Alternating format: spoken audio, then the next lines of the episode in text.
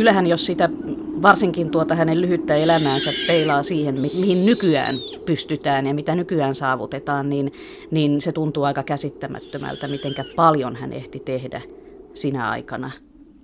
Hän, hän, tutki valtavan monia kieliä ja tosiaan aloitti Karjalalla ja, ja saamen kielellä kansanrunouden kerääjänä tutki niin kuin puoli Siperiaa, siis se määrä aineistoa, minkä hän on kerännyt ja siis se määrä ihan oikeastaan, mitä hän itsekin on kirjoittanut, mitä hän ehti lyhyen elämänsä aikana kirjoittaa ja, ja julkaista, niin sekin on jo mittavaa ja, ja hyvin tärkeää. Ja ennen kaikkea hänen merkityksensä on tietysti se, että hän tavallaan niin kuin loi tämmöisen oman uuden keräämis- ja tutkimusmenetelmän, että hän, hän oli tämmöinen, sanotaan nykyaikaisen kenttä lingvistiikan tai kenttäkielitieteen uranhuurtaja.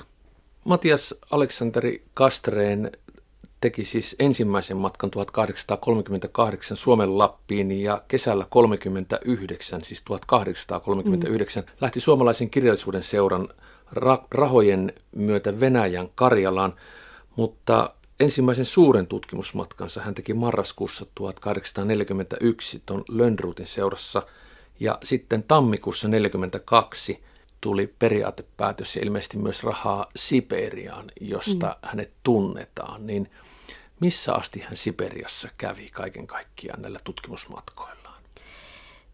Kyllähän hän kävi siis Baikkalin takana ihan Kiinan rajoilla saakka. Se oli se jälkimmäinen matka, joka, oli, joka kesti useampia vuosia. Niin silloin, silloinhan hän kävi ihan, ihan tosiaan Kiinan rajalla saakka. Ja kaiken kaikkiaan siis ne kilometri- tai virstamäärät, mitä silloin laskettiin, niin, niin siellä Siperiassa, niin nehän on aivan valtavia matkoja, mitä, mitä hän taittoi, ja, ja silloisilla kulkuvälineillä, eli, eli siis reellä ja veneellä ja ennen rautateitä ja, ja muita, että, että ihan valtavan pitkiä matkoja ja, ja siis ne kansat, joiden parissa hän työskenteli, niin niitäkin on toista kymmentä ja ne kielet. Kastreenin taustasta hän, hän niin kuin joutui hakemaan rahaa tutkimukseen, niin minkälainen hänen sukutaustansa oli? Hänen isänsä hän oli pappi, että, että hän oli sinänsä sivistyneestä perheestä kyllä lähtöisin, mutta perhe oli köyhä. Hänen koulunkäyntinsä rahoittivat sukulaiset.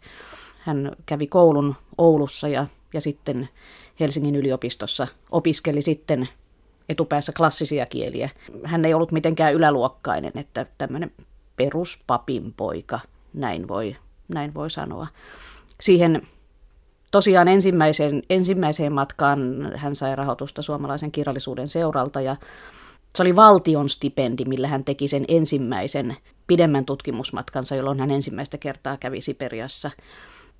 Sitten se, sen pitkän tutkimusmatkan rahoitti sitten Pietarissa toimiva tiedeakatemia.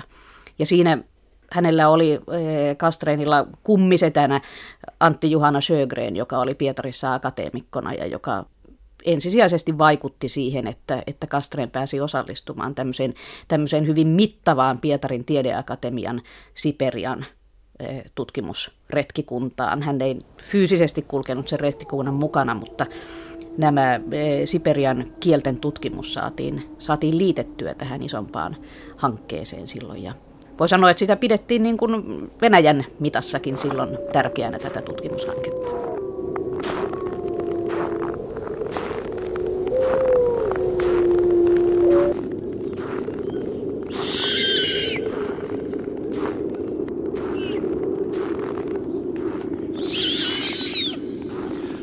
Nämä siis, tämä viimeinen ja mittavin matka sijoittuu vuosiin 1845-48, jolloin 1813 syntynyt Kastren on siis reilu kolmekymppinen kaveri. Niin oliko tällä matkalla jotain poliittisia päämääriä tai muita tällaisia hankkeen rahoituksen pohjia toiveita, että mitä sieltä löytyisi tai mitkä olisivat ne tulokset? Kyllä mä olen ymmärtänyt sen niin, että sen, että sen Kastreenin eh, osuuden merkitys oli, oli siinä, että, että kerta kaikkiaan kukaan ei tiennyt, että mitä kansoja siellä Siperiassa asustaa. Että tiedettiin, että siellä on alkuperäiskansoja, mutta heidän kielestään ei tiedetty mitään, näiden, näiden kansojen keskinäisistä sukulaisuussuhteista ei tiedetty mitään. Semmoinen tieto siitä, että, että Siperiassa on suomensukuisia kansoja, niin sehän sinänsä kyllä jo, jo 1700-luvun puolella oli, oli käynyt ilmi, mutta, mutta niistä tiedettiin ihan minimaalisen vähän. Ja siellä oli paljon semmoisia kansoja, joiden olemassa, olemassaolosta ei tosiaan silloin tiedettykään vielä mitään. Että kyllä Kastreen itse ainakin sitä, sitä retkiä suunnitellessaan, niin hänen, hänen tavoitteensa oli mennä sinne paikan päälle katsomaan, että mitä ne kansat oikein ovat ja mitä kieliä ne puhuvat. Ja olihan siinä sitten siinä kokonaisuudessa kyllä, kyllä tässä Siperian tutkimusretkessä, niin, niin sillähän oli myöskin, siinähän oli myös arkeologinen ohjelma ja Kastreenin monipuolisuuttahan tietysti osoittaa sekin, että hän teki siis ihan arkeologista tutkimusta siellä paikan päällä, arkeologisia kaivauksia. Oliko Matias Aleksanteri Kastreen tiedemies ja tutkimusmatkailija uransa lisäksi sinun mielestäsi Ullama ja Forsberg, kun olet professoris ihminen, niin näet myös ihmisten toisen puolen. Oliko Kastreen seikkailija?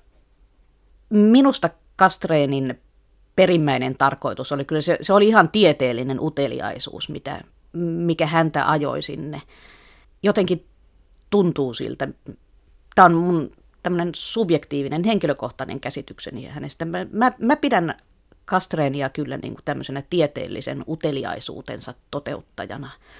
Ja se, että hän teki ne, ne matkansa niin, niin ankarissa olosuhteissa, niin, niin johtui vain siitä, että hän halusi tietää juuri niiden olosuhteiden ihmiset, hän, hän, hän halusi tietää, keitä he ovat.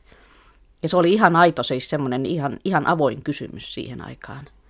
Ja, ja se, että, että hän seikkaili niin ankarissa olosuhteissa, niin se johtui vain mun nähdäkseni siitä, että hän, hän vaan halusi tietää. Mitkä oli Kastreenin suurimmat koettelemukset monivuotisilla Siperian matkoillaan 1800-luvun puolta väliä ennen? No kyllähän se oli se, että hän teki niitä matkojaan sairaana. Hän, hän sairastui jo ensimmäisellä matkallaan tuberkuloosiin, siis jo menomatkalla – silloin kun hän lähti täältä Euroopan puolelta. Hän oli tutkinut komin, eh, komin kieltä täällä, täällä Euroopan puolella ja, ja tuota, matkatessaan sitten, sitten sitä tunraa, tunraa pitkin sitten Siperian puolelle, niin, niin hän oli sairastunut jo silloin. Ja, ja tosiaan ensimmäisen kerran oli vakavasti sairaana jo, jo jotakuinkin heti päästyään Uralin itäpuolelle silloin ensimmäisellä matkallaan. Mutta siitä, siitä huolimatta niin hän teki töitä koko ajan ja sitten palasi Suomeen ja oli täällä vuoden verran ja kohenteli terveyttään. Ja sitten, sitten lähti vielä uudestaan ja vielä pidemmälle matkalle. Ja kyllähän se sitten maksoi hänen henkensä, että eihän hän sitten enää parantunut.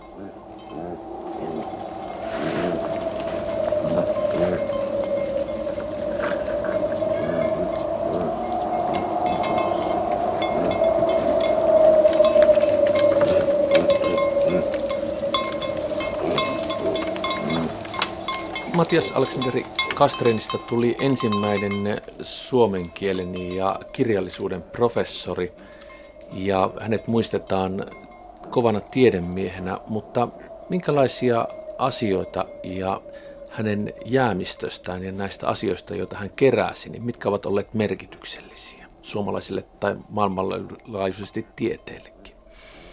Hän ei itse ehtinyt julkaista kovinkaan paljon niistä aineistoistaan, mitä hän sieltä toi, nämä kieli- ja kansatieteelliset aineistot, niin ne melkein kaikki jäi jälkipolvien julkaistavaksi, mutta kyllähän hän myöskin ne aineistot, mitä hän nimenomaan niistä siperian kielistä keräsi, niin, ne, niin niiden avullahan koko käsitys suomalaisukrilaisesta kielikunnasta on sitten muotoutunut. Et hänellähän oli itse asiassa itsellään vähän toisenlainen, toisenlainen käsitys, että että hän, hän, hän ajatteli, että hän niin kuin löytää suomalaisukrilaisen alkukodin sieltä jostain Etelä-Siperiasta ja, ja hän, oli, hän, hän halusi todistaa, että myöskin turkkilaiset ja mongolikansat ovat, tai ne kielet ovat suomen kielen sukulaisia, mutta, mutta siinä, siinähän hän ei onnistunut jälkipolvia vakuuttamaan, mutta, mutta niiden materiaalien perusteella niin, niin ollaan tämä, nämä kielikunnat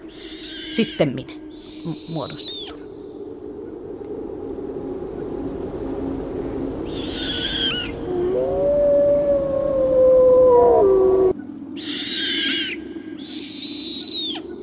Kastreen eli siis 1813-1852, kuoli vain valitettavasti 38-vuotiaana tuberkuloosiin ja hän teki monta matkaa ja monen vuoden ajan tutki Siperiaa, niin mitä hän ajatteli sitten, kun hän palasi, että oliko hän tyytyväinen vai oliko hänellä vielä sellainen olo, että jotain jäi tutkimatta? Tiedetäänkö tästä? Kyllähän pääasiallisesti teki sen, hän toteutti sen suunnitelman, joka hänellä oli, että, että pääpiirteissään, että, että yksi asia, joka minulle itselleni on tullut vastaan, on se, että, että hän olisi halunnut vielä esimerkiksi sitä hantin kieltä tutkia paluumatkalla. Vielä hän, hän, hän kirjoitti sen Hantin kieliopin, joka ilmestyi, siis jonka hän itse julkaisi. Se ilmestyi 1849. Hän kirjoitti sen siis semmoisen kenttätyön perusteella, joka kesti vain kaksi viikkoa suurin piirtein. Kaksi tai kolme viikkoa hän, hän oli hantien parissa ja tutki siis kahta eri murretta, jotka on oikeastaan niin kuin kaksi eri kieltä. Hän oli ajatellut palata sinne ja täydentää niitä kokoelmiaan ja, ja tutkia vielä kolmattakin hantin murretta, mutta, mutta sitä hän ei enää pystynyt tekemään, koska hänen piti kiirehtiä kotiin. Professori Ullama ja Forsberg, mitkä ovat sinun henkilökohtaiset kiinnekohdat tai asiat, joissa törmäät tai olet törmännyt Matias Aleksanteri Kastreeniin? Voisi sanoa, että, että kun olen suomalaisukurilaisen kielen tutkimuksen professori, niin, niin minä pidän häntä mun alani perustajana. Mutta ihan henkilökohtaisesti mä olen nyt oikeastaan ihan siis viime vuoden työskennellyt oikeastaan hänen työtoverinaan ihan intensiivisesti. Olen juuri sitä Hantin kielioppia, olen sitä kääntänyt ja kommentoinut ja, ja siitä, siitä nyt toimittanut tämmöistä kriittistä laitosta, joka on tässä ihan lähiaikoina varmaan valmistumassakin, mutta että koko viime vuoden niin, niin minusta tuntui, että Kastreen istui minun vieressäni työpöydän ääressä sitä Hantin kielioppia toimittamassa.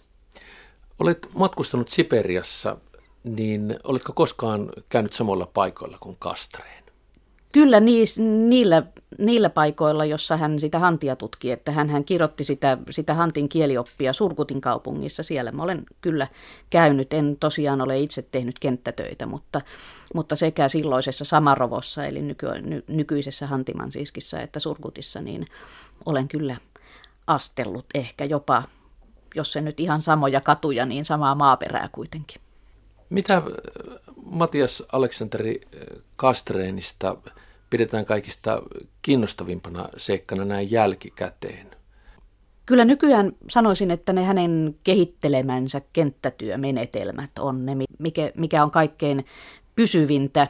Tietysti, tietysti se kokonaisuus, minkä perusteella on hahmotettu tämä meidän koko kielikuntamme, niin on myöskin tärkeää, että, että kyllä, kyllä se hänen asemansa suomalaisukrilaisen kielitieteen perustajana on ihan kiistaton.